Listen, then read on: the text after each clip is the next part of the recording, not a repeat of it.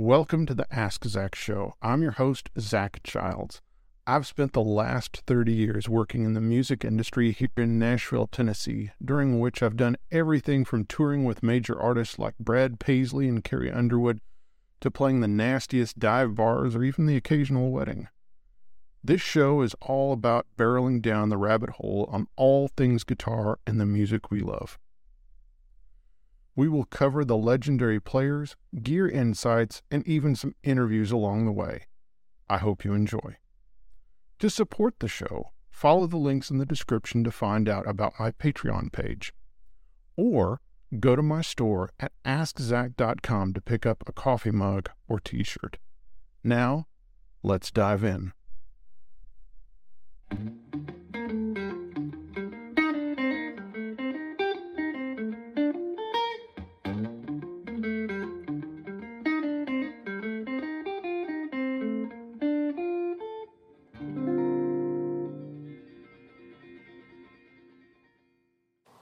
Hey guys, and welcome to another Ask Zac. Today we are going to go on a bender.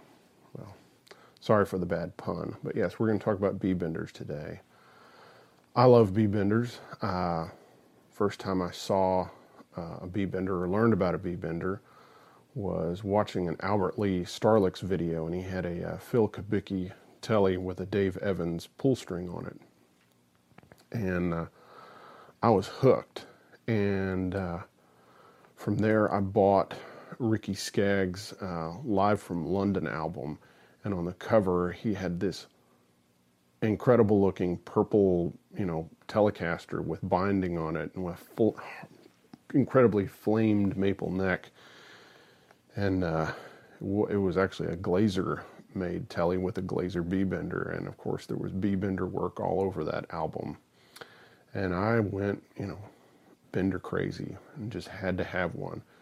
And finally, I uh, I saved up my money and I had purchased a James Burton Telecaster, the one that was the black and gold paisley with the three lace sensor pickups. And I sent it to Joe Glaser and had a bender put on it, and, uh, and that was kind of the beginning. That was when the sickness really took hold. Uh, let's do a little bit of history, though, uh, where the B bender kind of comes from. I think there's kind of a, a, a couple of you know kind of gaps in the, in most people's history of B benders. First off, it doesn't start with Clarence and Gene, uh, you know, with the Parsons White you know B bender. There were earlier benders. Um, they might not have been as sophisticated, but uh, probably the crudest would have been uh, Carl Perkins on his Epiphone Switchmaster type guitar, he had a lever on the headstock and he was able to pull up the B string a whole step. But of course, you were limited by having to be, you know, uh, your hand had to be near the headstock to utilize it. Probably the uh, very ingenious mechanism that a lot of people aren't aware of, and yet were used by a couple of major players in Nashville, and that's a bender mechanism made by Dean Porter. So Dean uh, was a Nashville guy, and he was a tinkerer, and he convinced uh, two of the top A team session guys in Nashville to let him modify their 335 type guitars. So both the guitars uh, had Bigsby's on them, and one was owned by Jerry Kennedy, and the other one was owned by Grady Martin. I mean, those were like, you know, besides Hank Garland, I mean, those were two of the biggest guys in Nashville at that point. And so Jerry Kennedy had a 61 335 and uh, and Grady had a, a, red 355. And Dean installed a bender that mounted on the Tune-o-matic bridge and had a little lever. And, uh, and so that's how you could operate the B bender. And then it also had a mechanism that came around and you would push down on your arm on it and that dropped the high E string down a whole step. So, uh, and that was in the early 60s. So this is, again, pre Clarence and Gene. Uh, if you want to learn more about the, the Jerry Kennedy guitar, you can watch my Truetone Lounge interview with his son, Gordon Kennedy. And of course, Gordon Kennedy is a huge uh, guitar player and songwriter and, and great guy, and he kind of goes in depth and actually has the guitar in the video and plays it. And you can see the the different mechanisms. So, uh, of course, next you get to Clarence White, and you get the whole story about him, you know, wanting to do some kind of harmonic chime lick and wishing he had a third hand. And uh, Gene takes some steel guitar parts and some parts from a hardware store and uh, and makes this bender. Well, the original Clarence White bender and what becomes known later as the Parsons White bender, they're very different in construction. First off, the original Clarence White guitar has an actual steel guitar finger. You know, so the string kind of comes across it like this, and if this is the top of the guitar, it kind of moves like this, and that's how it bends the string. So now the, the, the later Parsons White, if this is the top of the guitar, it's a hub like this, and it turns like this. Okay? So that's because the you know the original B bender was a steel guitar finger, and just like you know what you'd see on a pedal steel guitar. Also, you had the mechanism was a lot of it was outside of the guitar, which necessitated a, uh, a shell that was you know on the back of the guitar, which made the Telecaster look a lot thicker. It looked almost like the thickness of an acoustic guitar. So, of course, you have the first one is Clarence's. Then another great player and friend of Clarence White's, uh, Bob Warford, he uh, wanted to have a bender, and so Clarence let him borrow the guitar, and he and his father uh, got the parts and figured it out and copied it. So then you have two players. So then you have Clarence and Bob Warford, and Bob Warford uh, played with the Everly Brothers, and he played with uh, Linda Ronstadt the song Willin' off Heart Like a Wheel. That's probably the greatest example and, and easiest to find example of Bob Warford's uh, bender work. He was usually uh, he usually used a, a, fairly overdriven sound, and uh, he would hit harmonics and uh, and then use the bender on it as a great player. And he had his own thing. I mean, he kind of played in the Clarence mode, but you always knew it was Bob Warford. Great player. You need to check him out. Okay, so this is where, so you have the, the Dean Porter, you know, B bender thing on the 335 type guitars. It's kind of like a missing thing from the equation. Another missing thing from the equation, and this is an even bigger deal, is Dave Evans. So Dave Evans saw the demand for B benders because Clarence White and Bob Warford were playing in bands and people wanted them. And so he developed a bender with Gene Parsons' permission. He developed a bender that was inside the body. And so this is where you start getting where that big kind of L-shaped route on the back of the guitar and with the big plate. And you get the hub, you know, that uh, instead of doing doing like this on top of the guitar, you get where it's doing like this on top of the guitar. And uh, the hub on the on the Dave Evans was was rectangular and it said pull string on it, and his bender uh, was adjustable for for throw, so you could have it as short, medium, or long throw depending on where you moved the adjustments. I know this because I had one at one point. I had a vintage one, and of course you could also adjust the tension, how hard you had to push down on it, and that was a big deal. So all of a sudden the guitar didn't have to have this extra shell on it and it was all in the guitar. Uh, so who were some famous guys that used Evans benders? Well, the most famous would be Bernie Leadon. Uh, you know, playing you know with the Eagles, "Peaceful Easy Feeling," you know, all those Eagles tracks with a B bender was a an Evans pull string that he had put in one of his Telecasters. Now, what Evans tended to do was not put them in your Telecaster, but he would actually sell bodies that already had the bender in it, and then you would put your own pickup and neck on it and hardware. So I mean, literally, it was, and they were butcher block, so they're very identifiable. So this is what you see Albert Lee using in the in the 70s. Uh, he's you know you see him with this butcher block body, and it's in the video for Sweet Little Lisa where he's actually in the studio with Dave Edmunds and Huey Lewis and uh, and that's what it is. It's a Dave Evans butcher block body with an Evans pull string on it. Also, Al Perkins uh, used one a lot, and if you want to see that in action, you can look at my Truetone Lounge interview with Al Perkins, where he pulls that original guitar out and plays it. Uh, let's see, Skunk Baxter had one.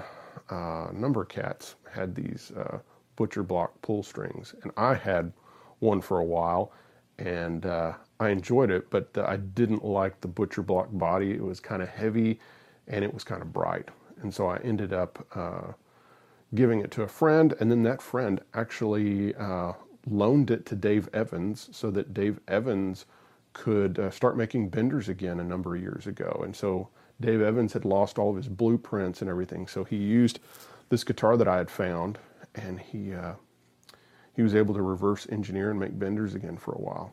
So that's a story on that. So then after Evans, of course, then you get Gene Parsons actually making benders and his mechanism was similar to the Evans, uh, which of course he had every right to because he was giving Evans permission to do benders in the first place. Then, uh, kind of the next kind of leap forward is Joe Glaser. So while Joe Glaser was living out in California and playing pedal steel guitar in bands, uh, he kind of got under the spell of B Benders and he liked Clarence White and Bob Warford's playing. And so he hadn't seen their guitars, he just heard them, but he knew from playing pedal steel that they had some kind of mechanism. So he designed his own mechanism that had nothing to do with the uh, the Parsons White or the Evans pull string, and it. This is what I'm using today. This is a little steel guitar finger, and by doing this, you know, there's no there's no big plate on the back. You know, the uh, the routing underneath here is about the size of my pinky. And then you have another route, take this off too, that's going from uh, this end of the guitar to the other end, and you have a little bit of routing underneath the neck plate. So this is the adjustment for tuning right here, this little black knob thing and um, so that way when you pull it, it you know has the stop is in the right place so that when you bend, when you push down, it's in tune. And then on this end, there's a uh, adjustment for the tension about how hard you have to push down. So to me, as much as I respect, and I've owned Parsons White and and Evans pull strings and all those all those guys, and I respect them and love them, but I like this design because it uh, it just it preserves the integrity of the instrument. There's just something lost when you remove, you know, you know, 15% or more, 20% of the wood out of the body of a guitar. So there's just something that's lost. So I like this bender, and uh, you know, I've had this one since the mid 90s. And uh, Joe has a new mechanism uh, that's uh, I'm hoping to check out at one point. I might have put on one of my other tellies, but uh, yeah. So that's kind of the uh, the history, and the, of course the Glaser mechanism is what you see uh, Ricky Skaggs using and Steve Wariner, you know, in the 80s. Uh, of course, Reggie Young had a double bender on his 69 Tele Custom, but didn't really use the benders very much. Uh, let's see who else. Jeff King had a had one of the first single G benders. Uh, Diamond Rio's uh, Jimmy Olander had, of course, a double Glaser bender. Uh, Brad Paisley, of course, has used a bunch of the Glaser G benders and also, of course, used McVeigh that are kind of similar to the, the Glaser mechanism. And uh, yeah, Brent Mason has a Glaser B bender. So yeah, so that's uh, that's kind of the deal with that, and uh, and they're fun, and yeah, so and here's a couple, you know, kind of basic, you know, kind of bender licks and, and things you can do. Um, you know, of course, you have this, you know, kind of the most common, you know, bender move is this, you know, kind of A, you know, A add nine, or I guess it'd be an A add two, uh, where you just, uh, where you, you let the, the B bender pull up the, the B string a whole step to make a regular A chord like this.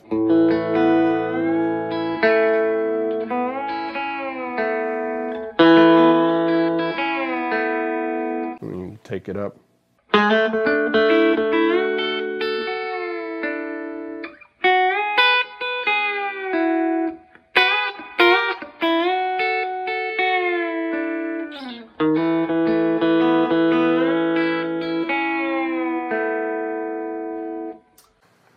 Then you have kind of like the quasi Ralph Mooney uh, kind of thing where you,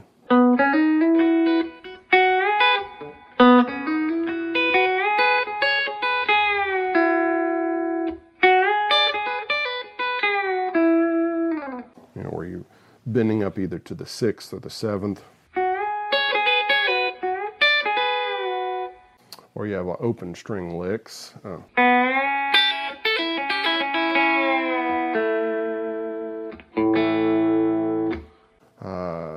The kind of Albert Lee, Ricky Skaggs type licks, like you have the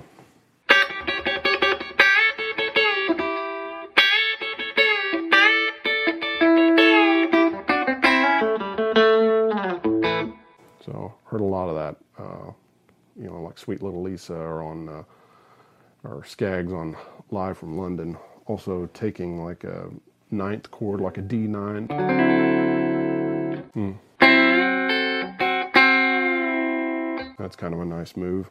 And then this other thing where you, um, uh, it's also, it's kind of like playing,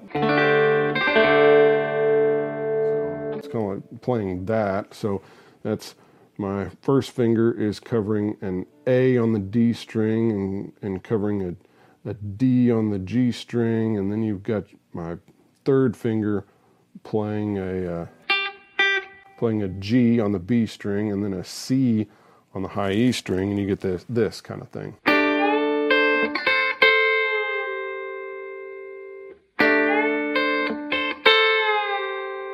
And if you go in between that ninth and this other shape, you can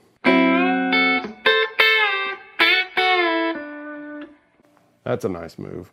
Um, you can get contrary bend, uh, contrary motion bends, where you can start with the B bender activated, and then you can lower it while you raise the G string, and you get this kind of thing.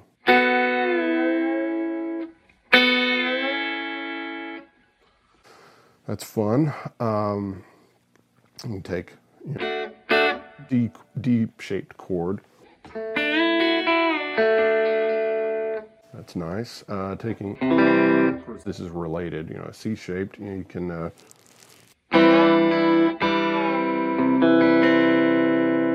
if you hammer on your pinky onto this F note on the D string, you can kind of give. You can kind of go in between a, a C and an F. You know, an F add two or add nine, whatever we whatever we want to call that.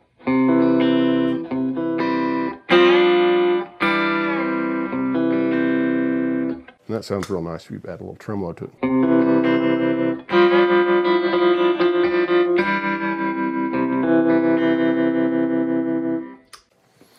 So, those are some kind of basic uh, bender licks to kind of get you started. And uh, yeah, it's just fun to, to mess around with one and figure out ways to, to use it. Uh, you just kind of have to think flat on the uh, on the B string and and make sure that the note that it's going to bend up to is something that sounds good. So uh, you know, let's say you just took like an A chord like this and you bend it up. Well, you're going to get a uh, you know you're going to get this E flat note in here, which is you know a flat five.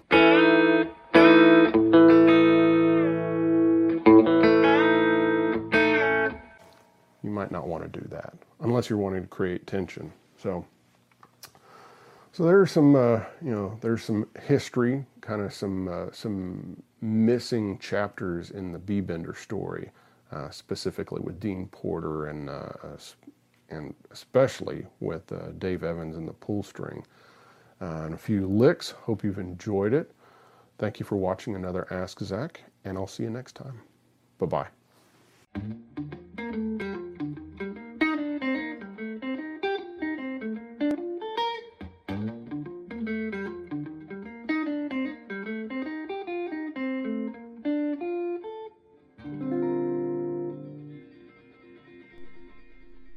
Thanks for listening to the Ask Zac podcast. If you want to dive deeper, check out my website, askzac.com, to find more articles and further info on each episode. And remember, it is the support from you, the listener, that keeps the show going. Thank you, friends.